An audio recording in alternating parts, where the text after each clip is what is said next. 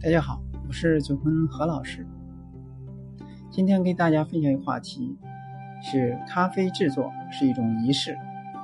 关于咖啡的制作，我们或许都了解一二。所谓的了解一二，只是我们都知道简单的磨粉、倒水而已。当思维进步后，我们开始去用物理技巧调整制作过程，而这只需要经验就能够做到。大家都认为这很难，实则不然。我认为咖啡制作过程最难的是培出培养出仪式感。首先，我们必须了解什么叫仪式感。或许大家心中都有答案，但却很难用文字语言表达出来。那么，先来了解一下。第一，仪式感能表达到转化，帮我们准备好走入另一个空间、时间和角色。简单说。一个小学生下课的时候尽情玩，做自己，做一个小朋友；而上课铃声打响，意味着接下来的四十五分钟，他们都是一个学生，只能处于教室。这就是仪式。而仪式感呢，是起立，同学们好，老师好，坐下。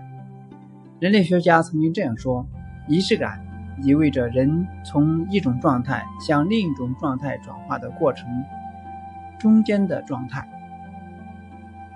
第二，仪式感确认和确立权利关系。引用上文所说，老师进入门进入教室以后，放下书本，带领全班同学说：“起立，同学们好，老师好，坐下。”这就是为了明确师生关系。下课可以是朋友，而上课必须是师生，这是确立权利关系的一个环节。第三，仪式感。帮助人们表达情绪、抒发感情、辨识别人的行为和情绪。举个例子，教堂，教堂内无论婚礼、朗诵、祷告、供奉，都是进行仪式。简单说，不是只有教堂才能做出这样的事情。其实这些事情可以在任何地方发生，但教堂给予的仪式感，让我们感到更加贴切神圣。令我们觉得身心得到更愉悦、畅快的体验与情感宣泄。第四，仪式感是永恒或暂时的中间状态，如同换装舞会。参加换装舞会，换上衣服走进舞会，在这个时候啊，你就是用自己扮演一个不属于自己的角色。在舞会结束之前，你可以不是自己，而是一个英雄，或是一只动物。但当舞会结束，你就回到现实，你就做回自己，自己把舞会衣服脱下来，梳洗，这就是仪式感。其实，作为咖啡师，我们都会赋予一些关于这份职业的仪式感，就如进入吧台前披上那条整洁的围裙，属于咖啡师的围裙。这个动作就是告诉自己。我是一名咖啡师，吧台里站的是咖啡师，我有这样的资格，我有这样的责任，在吧台里的出品是我必须负责的。又有如在咖啡制作之前去洗清洗自己的手，并不是因为手真的很脏，只是在吧台前的客人看到，表达自己的专业态度，以及让客人觉得洁净有品质上的保障。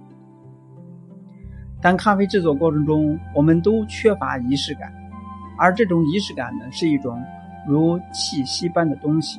或许你会说，自己在咖啡制作时的确神情很专注，但那只是态度上的专注，而这种专注上的专，这种态度上的专注，往往会导致让人觉得那么有那么一点华而不实，很虚、很无力的那种感觉。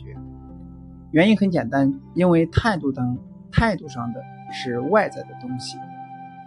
我们所说的仪式感，则是从内而外散发出的精神，这种可以说是气息、气场、神韵。有看过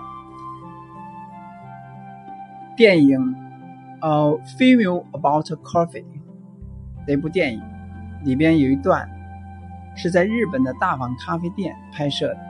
不难看出，大房先生的神韵，制作咖啡的那种如同供奉般的专注，对摄像机的镜头同样带着一种莫名的穿透力。